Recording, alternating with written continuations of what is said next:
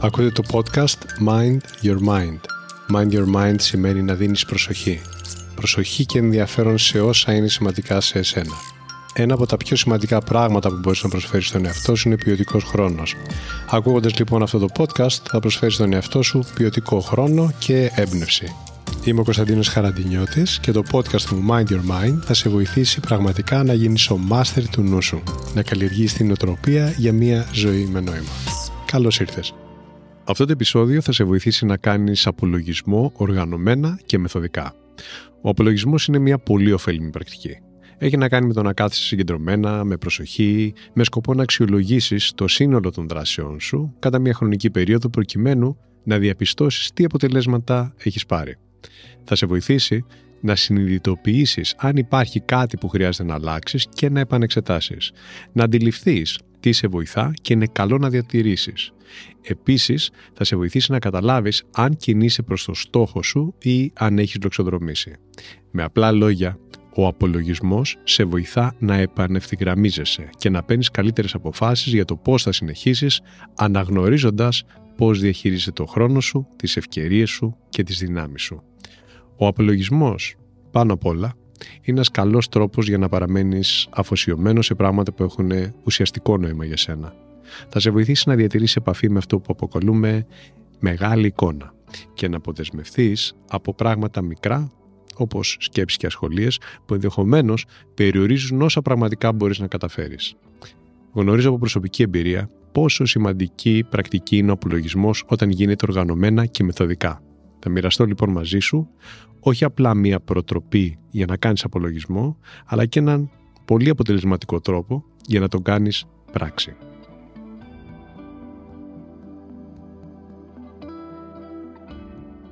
Απολογισμός. Η λέξη «από» δηλώνει τόπο. Ποιον τόπο; Το λογισμό σου. Η λέξη «απολογισμός», αν το σκεφτείς, σου φανερώνει έναν τρόπο για να χρησιμοποιήσεις το μυαλό σου.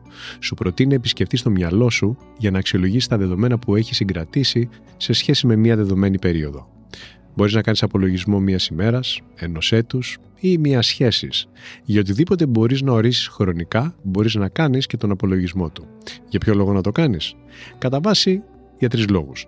Για να καταλάβεις τι έγινε και πώς έγινε. Για να καταλάβεις τι δεν έγινε και τι δεν έγινε. Για να καταλάβεις πώς θα κατευθυνθείς προς τα εκεί που θέλεις να κατευθυνθείς. Άκου τώρα πέντε βήματα που προτείνω να ακολουθήσεις για να κάνεις τον προσωπικό σου απολογισμό μεθοδικά και αποτελεσματικά. Βήμα πρώτο. Αναγνώρισε τις σημαντικές ερωτήσεις. Τι εννοώ; Πριν ξεκινήσεις να αξιολογήσει το χρονικό διάστημα που σε ενδιαφέρει να εξετάσεις, γράψε ακριβώς τι συγκεκριμένα σε ενδιαφέρει να μάθεις. Έτσι θα αποφύγεις να παρασυρθείς σε αναπόλυση ή σε κάτι άλλο. Βήμα δεύτερο. Για κάθε ερώτηση, κάνε τον coach στον εαυτό σου. Ο coach είναι ένας άνθρωπος που θέλει να σε βοηθήσει και το κάνει μεθοδικά, κάνοντάς σου κέρια ερωτήματα, τα οποία θα σου αποκαλύψουν την αλήθεια σε σχέση με την κατάσταση που σε ενδιαφέρει. Είναι κάποιος που σε ακούει με ακαιρεότητα, σε καταλαβαίνει και σε υποστηρίζει να βρεις λύσεις.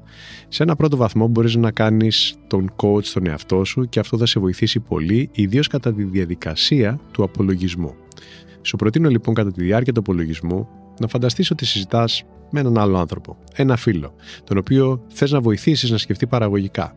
Τι ερωτήσεις θα του έκανες; Αυτό το παιχνίδι ρόλου θα σε βοηθήσει να εξετάσεις πιο σφαιρικά και πιο ορθά το χρονικό διάστημα που θέλεις να εξετάσεις. Βήμα τρίτο. Κατάγραψε τι έγινε. Αφού ορίσει ποιες είναι οι σημαντικές ερωτήσεις και τις διαχειριστείς σαν να κάνεις coaching στον εαυτό σου, απάντησες σε αυτές γραπτός. Το γραπτός είναι σημαντικό. Σημειώνοντας συνοπτικά τα γεγονότα, τα συναισθήματά σου και τις απόψεις σου επάνω στο ζήτημα που εξετάζεις. Φρόντισε να φαίνεται ξεκάθαρα στο γραπτό σου τι αποτελεί γεγονός, τι αποτελεί συνέστημα και τι αποτελεί προσωπική άποψη. Βήμα τέταρτο κατάγραψε τι δεν έγινε. Είτε τι επιθυμούσες να γίνει και δεν έγινε. Είτε κάτι που θα μπορούσε να γίνει, το οποίο ενδεχομένως θα σου έφερνε καλύτερο αποτέλεσμα από αυτό που τελικά πήρες. Πρόσεξε όμως. Επικεντρώσου μόνο σε πράγματα που ανήκουν στο δικό σου πεδίο ελέγχου. Πράγματα που μπορείς εσύ να επηρεάσεις. Και το πέμπτο βήμα. Κρατώντας κατά νου την αξιολόγηση που μέχρι τώρα έχεις κάνει, γράψε τις αποφάσεις που θα πάρεις για το επόμενο κεφάλαιο, συσσαγωγικά το κεφάλαιο. Γράψε τι θα κάνεις διαφορετικά και πώς θα ενεργήσεις στο επόμενο διάστημα αυτό το οποίο έχεις ορίσει, ώστε να ευθυγραμμιστείς με τους στόχους σου, με τις επιθυμίες σου, με αυτά που θέλεις να πετύχεις. Με το βήμα αυτό ολοκληρώνεται ένας αποτελεσματικός απολογισμός.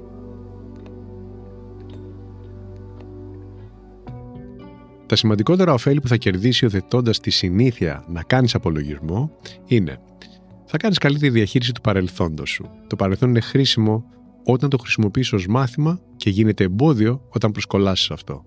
Η πρακτική του απολογισμού λοιπόν θα σε βοηθήσει να έχεις μια πιο υγιή σχέση με το παρελθόν σου. Θα το εξετάζεις με το ενδιαφέρον ενός σπουδαστή, αντί να το σκέφτεσαι με νοσταλγία ή πίκρα ας πούμε.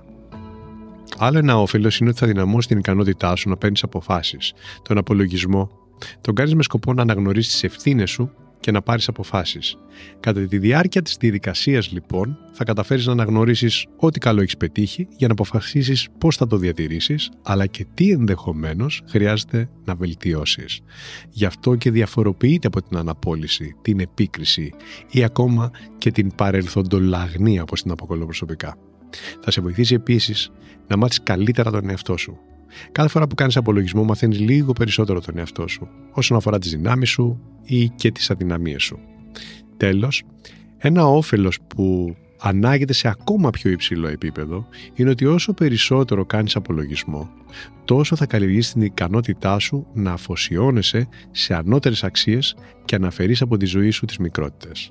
Ο προσωπικός απολογισμός γενικότερα αποτελεί μια ευκαιρία να αντιληφθείς και να επανασχεδιάσεις, αν χρειάζεται, το πού αφοσιώνεσαι μέσα στην καθημερινότητά σου ως σκέψη και ως δράση.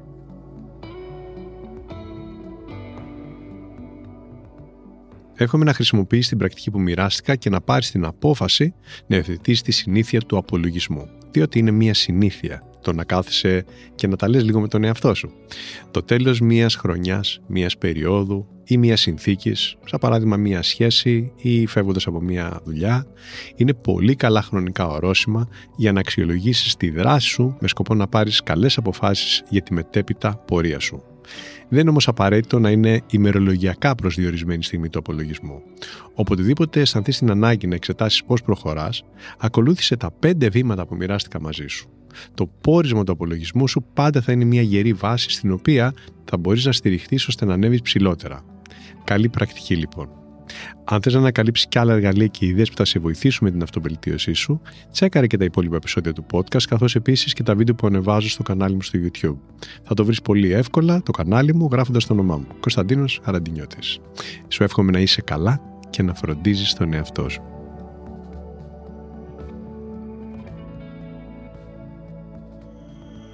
Αυτό λοιπόν ήταν το Mind Your Mind.